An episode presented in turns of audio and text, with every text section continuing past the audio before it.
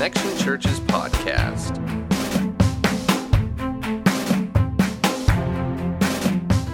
How are we doing this morning? Yeah? How are we doing this morning, church? Come on now. We doing all right? Awesome, awesome. My name is Cody. I'm the student pastor here at Connection Church, and I have the privilege to be able to bring the word to you this morning as we continue in our All In series. You guys enjoyed the series so far? Yeah, it's been good. It's been good. I think Brandon's in here. Y'all better. You know what I'm talking about? There you go. Well, what this all in series entails is we're talking about what it means to be all in, personally, individually in our faith, and corporately as a church, and what that means for us, and how we're to go out and be all in for Christ. So we're just going to continue and dive right into that. If you have your Bibles, go with me to Psalm 71, 17 through 18. Psalm 71, 17 through 18. When you get there, somebody shout out hallelujah. That's what I'm talking about. We're getting there. Lets me know where you are. This is not the text that we're going to study in depth today, but it is one that has been on my heart as it is perfectly aligns with what we're talking about here this morning. So, Psalm 71, 17 through 18, then we're going to pray. It'll be up on the screen if you do not have your Bible. If you don't have a Bible, we'd love to give you one. Uh, stop by one of our guest services. We'd love to give you a Bible if you do not have one. 17 and 18, it says, O God, from my youth you have taught me, and still, pro- still I proclaim your wondrous deeds. So even to old age and gray hairs, O God, do not forsake me, until I proclaim your might to another generation. Somebody say generation. That's right, I like that. Your power to come your power to all those to come. Let's pray. Father, thank you so much for your word. We thank you that we can stand on it as truth. We thank you that you are here this morning. Lord, send the Holy Spirit in this place, stir our hearts. Father, we ask that you burden our hearts for the things that you would like for us to do with our ministries. I pray, Lord, it is my deepest prayer that no one in this room feels satisfaction or fulfillment unless we are fulfilling the ministry that you have called us to. Lord, because apart from you, there is no ultimate satisfaction and fulfillment. And it's in your Son's precious name. Everybody said, Amen. Well, thought we'd have a little bit of fun this morning. How many of you guys can agree with me that today you are not the same person as you were maybe five years ago? Things have changed. Would you guys agree things have changed? You're maybe not the same person three years ago, two years ago, or maybe even a week ago. We are constantly changing. And I, as I was preparing for my sermon, I was, I was studying like generational gaps and generational things, and, and I was challenged to look at myself, how much I've changed. And my wife and kids and I, we're relatively new to Statesboro. We moved from Texas about a month and a half ago to, to be a part of Connection, and we're absolutely loving it. But one thing, one thing that I was listening to as preparing this, I was like, you know what? These guys don't know a lot about me. I think I'll share a little bit about myself by showing you how much my taste in music has changed. So, how many, how many of you guys listen to the same music today that you did 15 years ago? See, I see kind of the older generation, you know, raising their hands. Um, not to call you out or anything, I am a student pastor. Disclaimer, just to let you know. Um, but anyway, when I was when I was younger, my family and I we lived in Denver, Colorado, and we lived kind of in the project area of Denver. I mean, it was rough. I mean, there was gang violence, there was gangs all over the place. It was it was not the area you want to have your your pool party at. You wouldn't want to say, "Hey, everybody, come over to my house." It was horrible. Not the best place. And the, you become products of your environment, though. Like, I was listening to all the music that was being pumped in and all the language. I remember, like, walking into my house one day going, Hey, mom, what's up, homie? You know, she grabbed my hand and walked me across the stage. Uh uh not my boy. And she'd, like, give me a little Texas swat or wash my mouth out with soap. You know, you're not to talk like that. But I did soak in the music. I loved the music. How many of you guys know Tupac? Somebody's like, What's a Tupac? How many guys like Tupac? That was my jam, and I can't believe that we're listening to Tupac this morning. I got a little clip. This was my jam when I was younger. Let's listen to this. Let me know if y'all know this song. Yeah. Turn it up. Uh. California knows how to party. I don't know what it means, but I loved it. I mean, that was my jam. I used to hear that song like, yeah. By the way, welcome to Connection Church. We do not listen to Tupac all the time if you're a first time visitor, just to let you know. But that was my jam. But things changed. I, I moved on. We moved to Texas. We lived off the land. We became like farmers. It was intense change, but we became living off the land and, and baling hay, milking cows, you name it. I mean, I was, that was the scene. So I got into country music. Like, I mean, hardcore country. I'm Randy Travis, Brooks and Dunn. You know, that was a boot scooting boogie all day long. You guys know what song I'm talking about too. I was honky tonk central. I mean, I was, I was, I loved all the songs about the dirt roads, dead dogs, church on Sunday morning. It was, it was good. It was good, but things changed once again. Grew up a little bit, got into that like hard rock. Oh, wow. Ah, ah, ah. you know that, you know that scene. I got into that like that was pretty good. I'll do that again later. Um, I got into that rock scene, and then I moved into this this artsy, we moved back to Colorado, got into this artsy John Mayer, Dave Matthews. Do I have any John Mayer, Dave Matthews fans in here? Yeah, yeah, I'm still into that music. I love it. I love John Mayer, Dave Matthews. They got, I, I love it. Coffee shop scene. I'm really into the folk scene now. But since then, I met this fine girl. I mean, she's hot. It is my wife, just let you know. And we had two beautiful babies. And things have changed dramatically in the music that I listen to. I went to get in the car the other day, and you know, I was like, you know what? I need some jam. Let me turn up the radio, and this is what I heard. Y'all listen to this. Mm. Yeah. This is my jam. The Lord told Noah there's going to be a floody, floody. Amen. Amen. But I tell you all that to tell you that we are constantly changing in the things that we think. Our emotions change, our, our, our physical features change. Everything about us changes. I'm not the same person today that my wife married. My, my hopefully I've changed for the better, but I'm a different, I'm a completely different person as far as um, views on certain things. Our, our political views change sometimes. And as we change, we tend to change culture around us. Our culture is influenced and generations change. Things that things that were, were not okay when I was in high school are okay now, like selfies and skinny jeans. You guys know what I'm talking about? I've, if you would have walked up to me and my buddies in high school when I was in high school and said, "Hey, dude, you want to take a selfie?" I'd have been like, "Mm-mm." Spirit a slap on somebody selfies, and then I see people wearing, I saw people wearing skinny jeans. I used to make fun of those people wearing skinny jeans. I'm like, they're wearing girl pants. Those are girls' pants. What are you doing, bro? But things change. Now I'm wearing skinny jeans. Things change. I, I like it. Man, they're comfy too. I tell you what, they're good. But I tell you all that, I tell you all that because the, not that the psalmist is writing about selfies and skinny jeans, but the psalmist in that psalm that we just read, he was saying, Lord, you taught me from when I'm young, and please do not forsake me, do not take me, do not in my life, do not bring me home until I'm able to proclaim your word, your goodness, your might to the next generation. That's what he's saying. No matter if I'm young, no matter if I'm old, allow me to proclaim your word, your goodness to the next generation. No matter what changes, generations, us as individuals, we have we have a responsibility as Christians to invest into the next generation. We have that responsibility. It's important that we know that no matter what changes, the one thing that doesn't change is the Word of God that needs to be filtered through our generations. It sounds nice. It sounds nice, but doing it is a completely different animal. It's tough. It is really tough. But I can remember no matter how much I changed, you know what I remember the most? I'm sure you guys would agree those people who influenced my life, positively or negatively. I remember those people. How many of you guys remember those people that impacted you growing up? I can't tell you every song that I listened to, but I can tell you who influenced me positively or negatively. And it's important that we understand that we all have a part, we all have a part to play in this role of fulfilling the ministry of getting the next generation going for Christ and we all have a specific area of influence. 2 Timothy 4 5, the Apostle Paul writes to one of his disciples. The Apostle Paul, mind you, is in prison awaiting execution. Anytime somebody walks by, I can imagine him going, Is it my time yet? Is it my time yet? So these are some of his last words, and people's last words you'll hold on to forever. And those are most, some of the most important words that come from people's mouths, is in their last moments. So Paul writes to Timothy, some of his last words are, As for you, Always be sober minded, endure suffering, do the work of an evangelist, fulfill your ministry.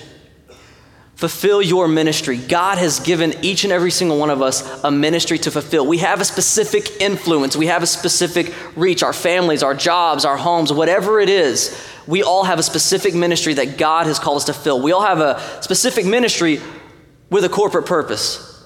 Does that make sense? You have influence. God has placed you around your roommates, God has placed you around your kids so that you could influence them for Christ. You have a ministry to fulfill. That's the first and most, uh, most important thing that we can talk about so far this morning. And the, what's important to know is that all these things, being sober minded, enduring suffering, working out as an evangelist, they all work together. You can't be, you can't endure suffering unless you're thinking clearly and being focused on Christ to navigate through the suffering. And you can't do the work of an evangelist if you don't know what it means to suffer, if you don't know what it means to be sober minded. You can't clearly communicate the gospel. So, my question to you this morning, church, is Are you fulfilling the ministry that God has given you? Well, how do I know if I'm fulfilling the ministry that God has given me? The truth is, we will never be fulfilled until we begin to fulfill the ministry that God gives us. We will search, we will run from relationship to relationship, we will run from drink to drink. We'll run from technology to technology, trying to find this sense of satisfaction and fulfillment. But that fulfillment only comes through fulfilling the ministry that God has given us. And it is clear that God has given us a ministry to fulfill. So, church, are you fulfilling that ministry? We're going to look at a young man, not, well, not a young man, we're going to look at a man of God this morning in the Old Testament who was struggling with this concept of fulfilling the ministry that God had given him. And you know him. His name's Elijah. You guys know Elijah. He is a, I mean, he's a spiritual stud of the Old Testament. He did some pretty cool things. He did some awesome things.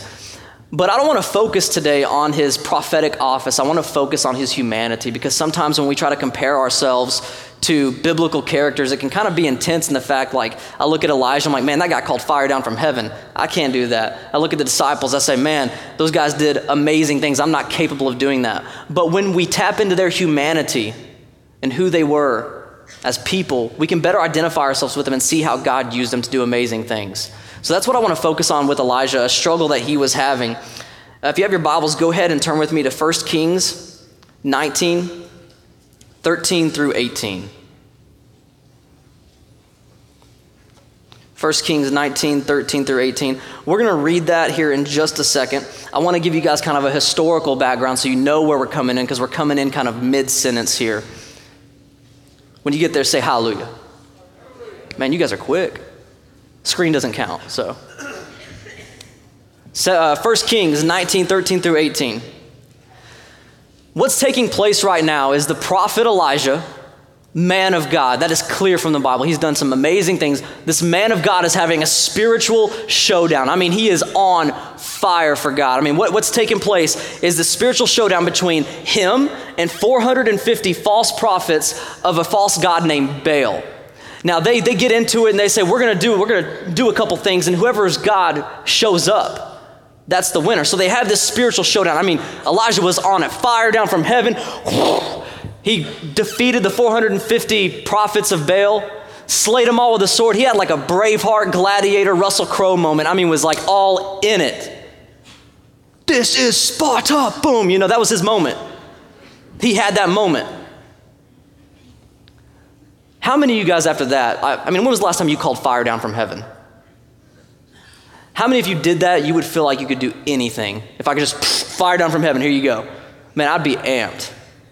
And he was. He, he went and slayed those 450 prophets right after that.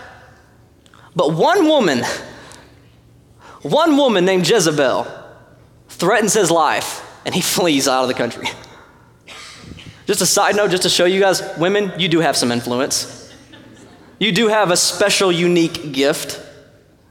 Don't be afraid to use. I mean, one woman. This guy called fire down from heaven, and one woman's like, "I'm gonna kill you." He's like, "Uh-uh," and bails. Women can be scary sometimes. Men take notes. But what takes place is Elijah, he goes into this like manic depression because people are after him. He's kind of losing faith a little bit. He goes into this depression where he's like, God, take my life. Everyone else is after me. I don't want to be here. I'm done. God allows him some rest. God gives him some rest. takes care of him, gives him everything he needs. But now God is calling him back into the scene. He's got a new way for him to go. And Elijah is struggling with this. And God is trying to get to him, so he speaks like God does through a small, still voice. He's trying to get his attention, but he's just not paying attention. And sometimes God speaks to us through that still, small voice. Sometimes I feel like God wakes me up at like 2 o'clock in the morning because I'm too busy throughout the day to listen to him during the day, to hear what he has to say. So we're going to pick up right when the still small voice is taking place in verse 13. If you haven't read your Bibles, you're about to get a good chunk of reading in right now, so take a deep breath.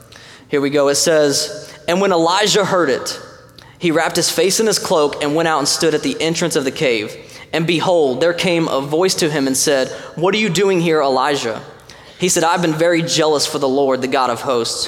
For the people of Israel have forsaken your covenant, thrown down your altars, and killed your prophets with a sword and die, even I only am left. And they seek my life to take it away. And the Lord said to him, Go return on your way to the wilderness of Damascus. And when you arrive, you shall anoint Hazael to be king over Syria, Jehu the son of Nimshi you shall anoint to be king over Israel, and Elisha the son of Shaphat of Abal Meholah. Amen. You shall anoint to be a prophet in your place. And the one who escapes from the sword of Hazael shall Jehu put to death, and the one who escapes the sword of Jehu shall Elisha put to death. Yet I will leave, this is important right here. Yet I will leave 7,000 in Israel, all the knees that have not bowed to Baal, and every mouth that has not kissed him. So he departed from there and found Elisha, the son of Shaphat, who was plowing with 12 yoke of oxen in front of him, and he was with the 12th. Elijah passed by him and cast his cloak upon him, and he left the oxen and ran after Elijah. Let me kiss my father and mother, and I will follow you. And he said to him, Go back again, for what I have done to you. For what have I done to you? And he returned from following him, and he took the yoke of oxen and sacrificed them and boiled their flesh with the yoke of the oxen and gave it to the people, and they ate. Then he arose and went after Elijah and assisted him. Whew!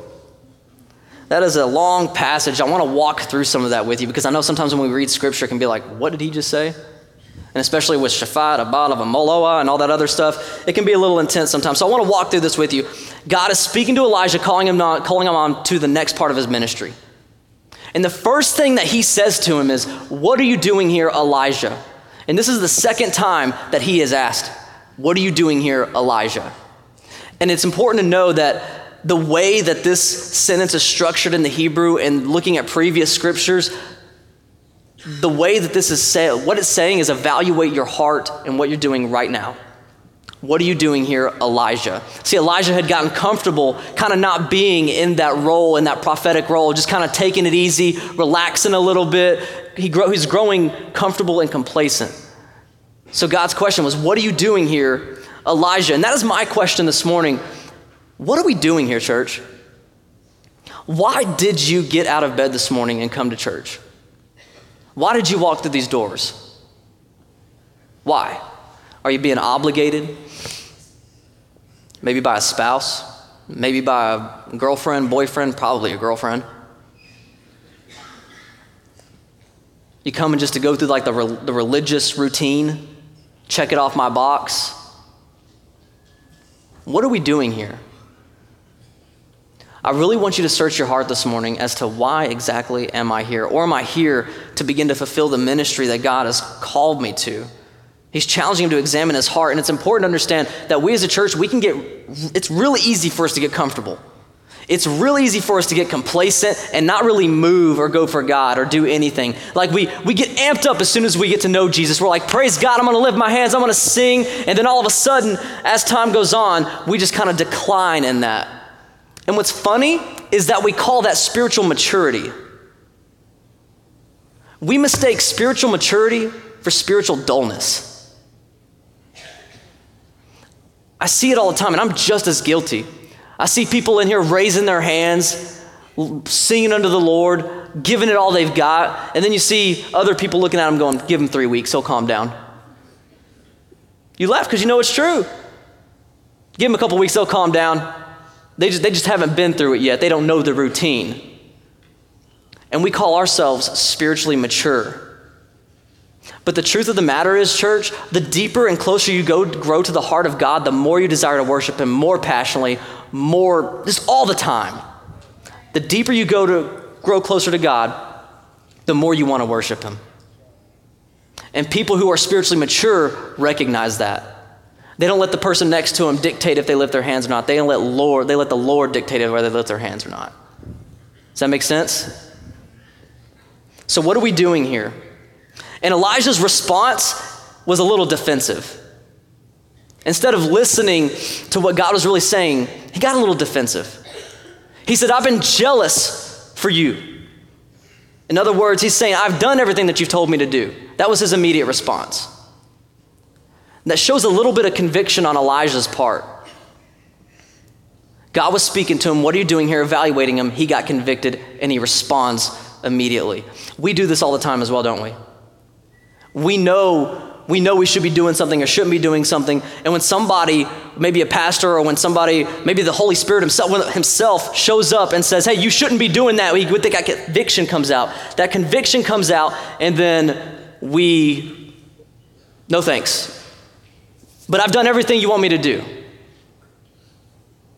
Done everything you want me to do. When that conviction comes out, it's important to know don't get mad at the pastor when you're convicted. Take it up with the Holy Spirit. Take it up with the Holy Spirit. Because so many times, pastors will get up and they'll teach their heart out and they'll teach everything that they've got, and, and we become convicted, and all of a sudden we get mad at the pastor instead of slowing down, listening to what God is trying to teach us.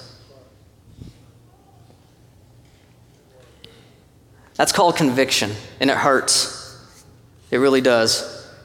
But Elijah goes on to say, I've been very jealous I've done what you told me to do. And then he starts making a little bit of an excuse. I've done everything you told me to do. Nobody's listening. Israel is not listening. The nation of Israel is not listening. Just so you guys are on the same page with me, here in this, in this sermon, Elijah represents what the church looks like. Elisha represents the next generation, and Israel can easily represent our, our American culture. Easily. Because what was taking place at this time with Elijah and Elisha and the nation of Israel is they have been completely and totally disobedient to the things that God has told them to do. They have, they have abandoned God. They have worshiped this false God named Baal, who is the God of prosperity, fortunes, fame, riches, you name it.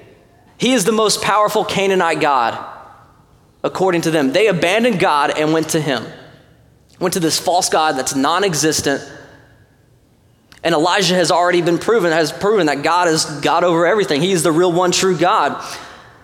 And I think it's funny because we don't see our friends out our, on their front yards worshiping Baal today, do we? We don't see it. We don't hear anybody worshiping this false God named Baal. We may not worship him by name, but we worship him by what he represents, by what that false God represents prosperity, greed, sexual morality, impurity, idolatry.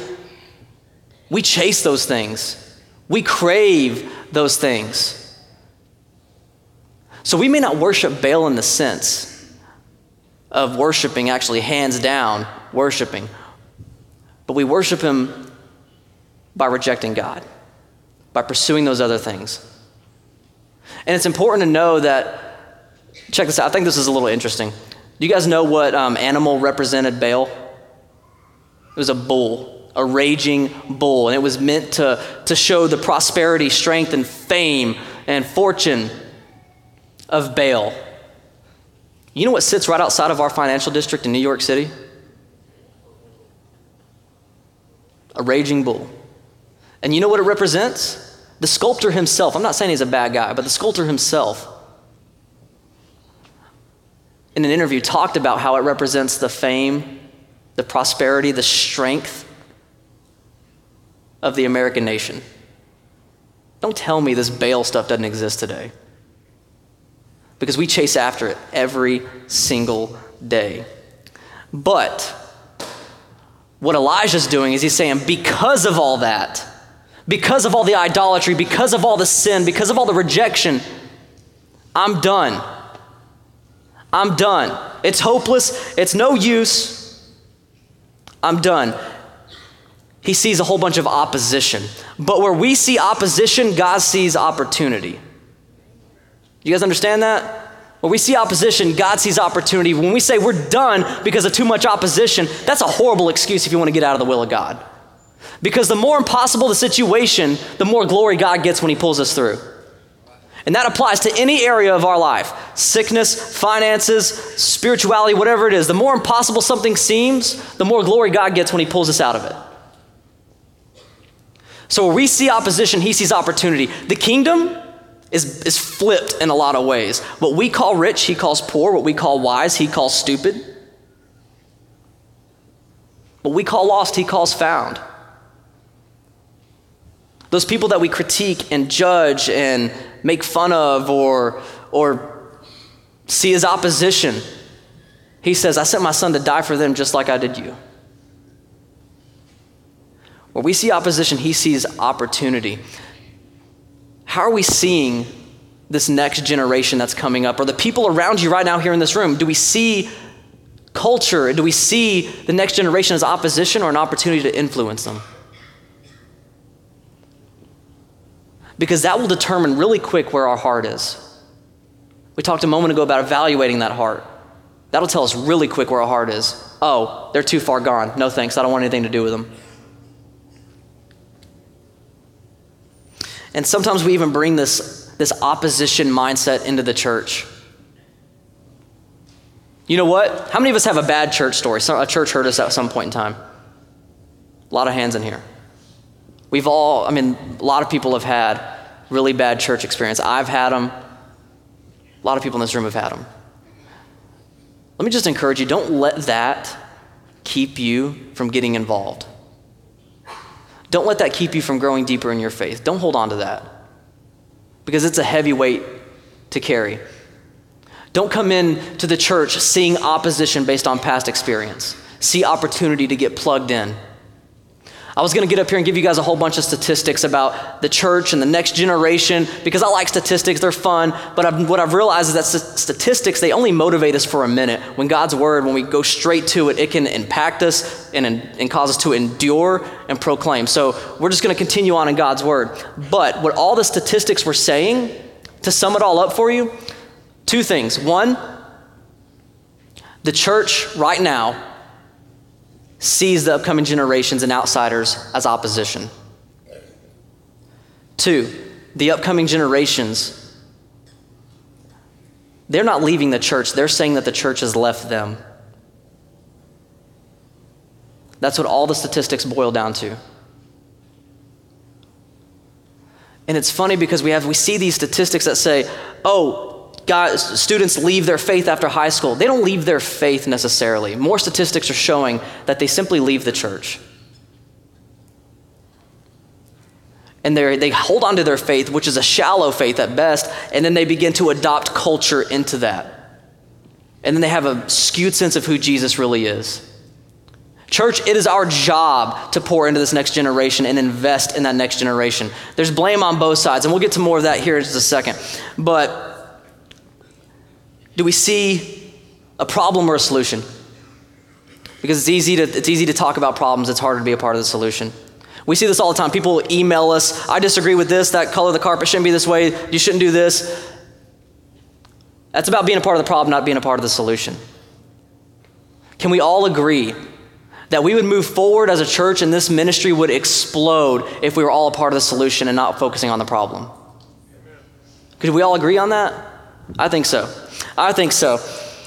Moving on, it, it God, God sends Elijah and he says, Go back to the wilderness. He says, Go back to the wilderness. Elijah's throwing up excuses. God's only response to that is get back to work. He says, Go back to the wilderness. He had traveled all the way south. It's time for him to go back to where he came from. And he is to anoint two kings. He's, anoint to, he's to anoint this one king over here and another king over here. And then he's supposed to go get Elisha. He goes and gets Elisha without anointing the two kings. I want you guys to notice that.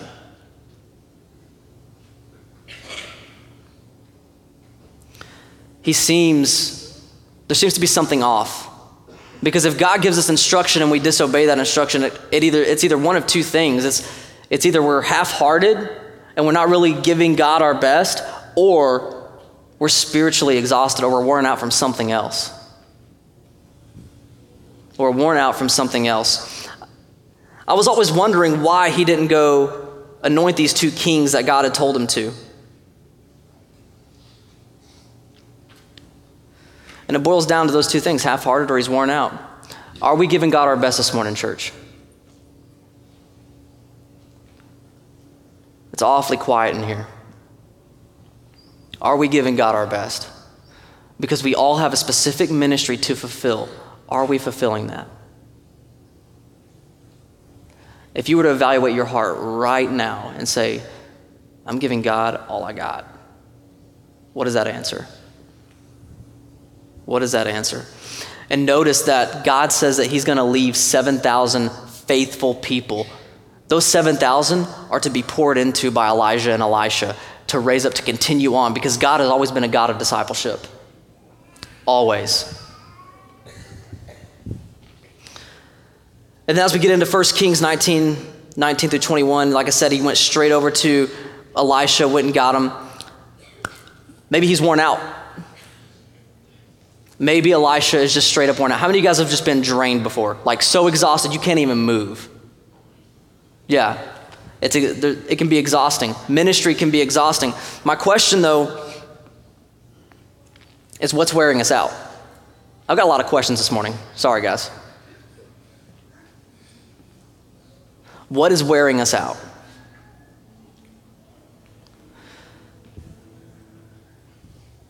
Oftentimes, what's wearing us out is not that we're busy in ministry, it's that we're busy chasing other things. We're worn out from, from chasing sports, chasing relationships, chasing technology, whatever it is. Whatever it is, we, we wear ourselves out doing things that don't really necessarily glorify God a lot. And then when church comes, when, time, when it gets time to serve, we can only give God a little bit, the leftovers. So worn out leads to half-heartedness. And what's interesting is we get a lot, we get a lot of, I'm just too busy to serve. I, I, I just can't, I, I absolutely cannot serve. I'm way too busy. Way too busy. For some of us in here, doing the work of the ministry is really exhausting. There are some people in here who serve every single week, and they're exhausted. That's why we only, we only ask that those who serve serve one Sunday a month, two hours a day. Two hours a day.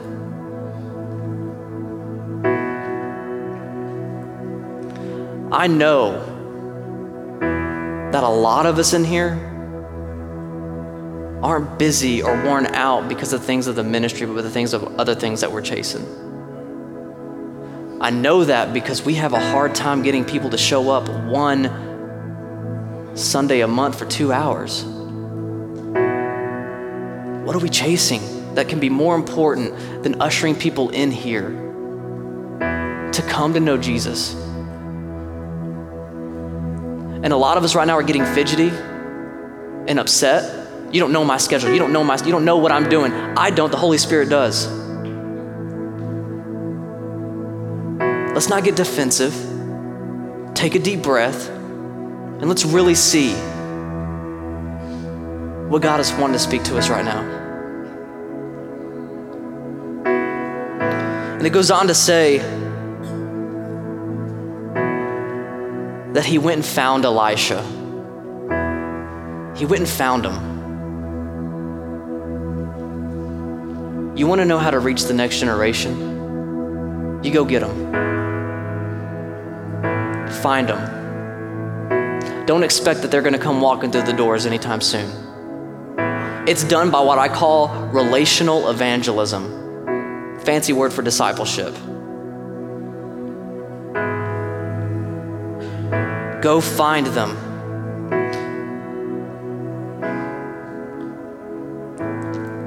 And then what's interesting is that when he finds Elisha, Elisha is we know that he was Elisha was a was a wealthy guy. He's plowing, he's got this field, he's got the land, he's got all the materials and tools and everything. We know he's a wealthy man.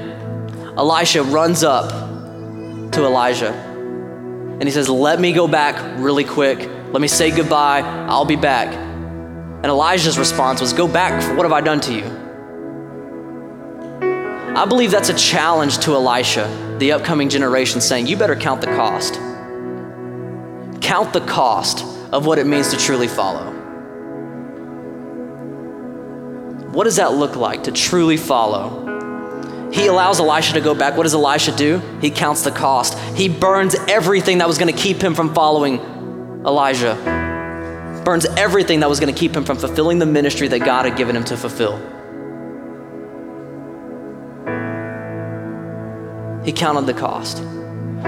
Church, what is keeping us from, from following Jesus with everything that we got? Because the truth is, is that we are not Christians, we are not Christ followers until we start going for Christ. God does not call us to sit here complacent and comfortably. Tells, he tells us to go. Go is a popular word. Old Testament, New Testament, same God, same go. What is keeping us from that? What plows do we need to burn? Is it a bad relationship?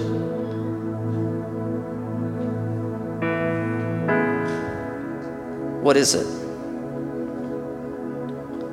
Notice, though, Jesus always calls us to a higher standard. Grace doesn't, grace doesn't allow us to sit idle. By grace, we should be motivated to go.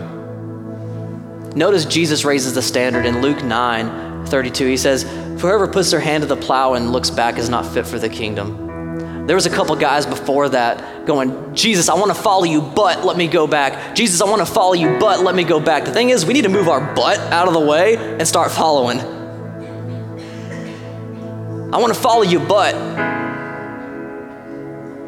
Elisha was allowed to return to go burn the plows, but Jesus says, Follow me now.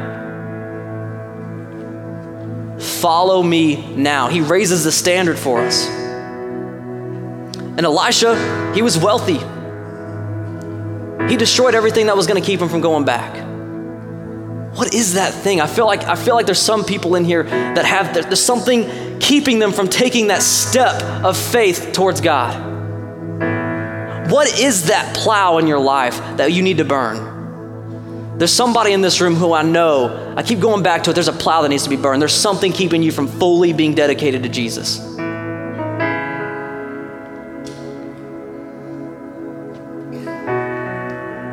So, how do we reach the next generation? What I want you to understand about the King's narrative, First Kings and Second Kings, it's written, it's written to give a historical account for 500 years, from King David to the Babylonian captivity. You guys know about the Babylonian captivity. That's where Shadrach, Meshach, Abednego, fiery furnace, Daniel, and the lion's den, that was the captivity. From King David to here. And it was written from somebody in captivity say, giving a historical account saying, if you want to avoid captivity, don't do what we did. Pour into the next generation, share God's word, bring people to Jesus. He's writing from captivity saying, Look at Elijah and Elisha. That's what it should look like. You should go find people and young people, no more excuses. Let's go get discipled. Let's go, let's grow in maturity. Discipleship and relational evangelism is not 50 50, it's 100 100.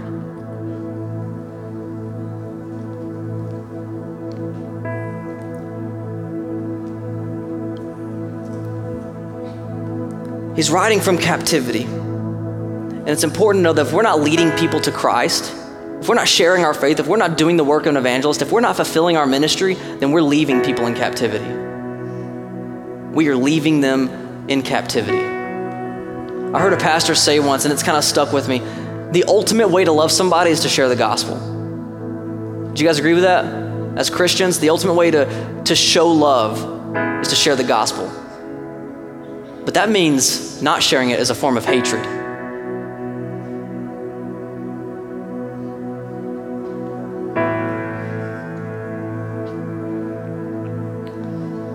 So, how do we do it? I'm going to talk to a couple different people right now. Parents, it starts with you. It starts with you. Church, youth ministry, it should not be a substitute for your, for your child's spiritual development. It should be a supplement.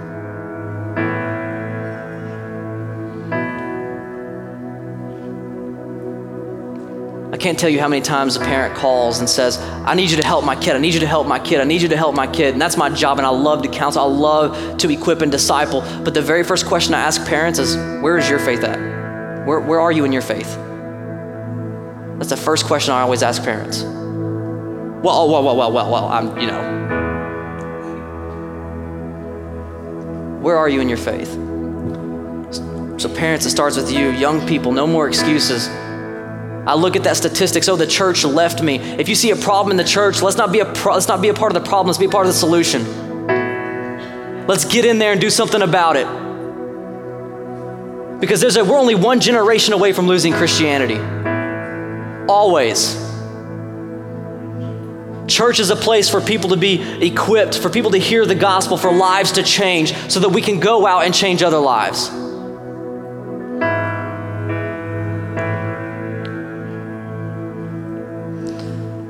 And to the older generations in here, you know, Elijah had been doing this prophecy thing, this prophetic thing for about 30 something years, 35 years. And he thought that his best ministry was behind him. He's saying, God, take me now. But God says, no, the best ministry is ahead of you.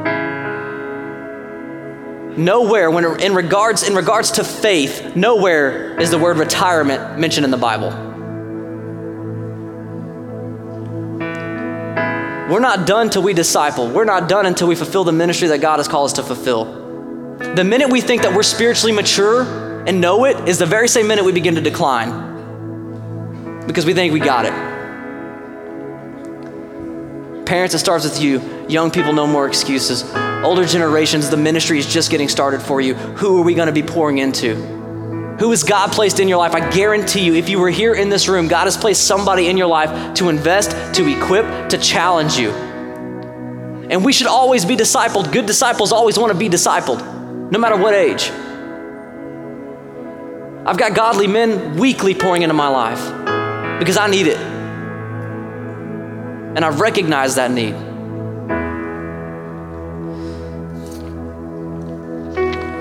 I want to take just a couple seconds to evaluate our hearts. Ask the Lord what He's wanting you to see about the ministry that you need to fulfill.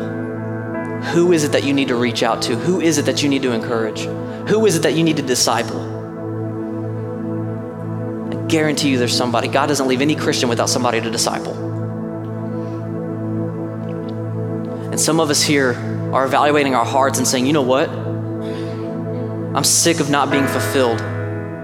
I'm sick of chasing emptiness because you guys know that we're created to, to be and feel empty without Christ, right? Nothing else will really satisfy, may temporarily. But some of us here today are saying, I'm, I'm sick of feeling empty. Jesus is tugging on my heart and I want a relationship with him. I'm ready. I've never committed to him and I want to commit to him today. If that's you and you're here in this room and you're ready to make a decision, the best decision, the most important decision of your life, and follow Jesus, I'm just going to ask you to stand up. Stand up. We just want to celebrate with you. We don't want to we don't want to call you out. Amen.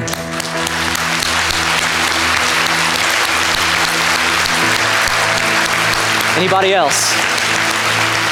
Let this be an encouragement. Anybody else?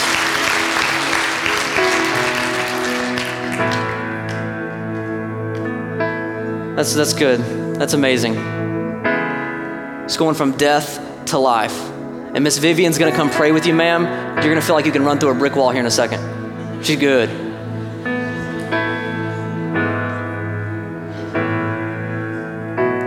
Now, for the rest of us, we have ministry to fulfill. We have people to disciple. We have a generation to get in this building.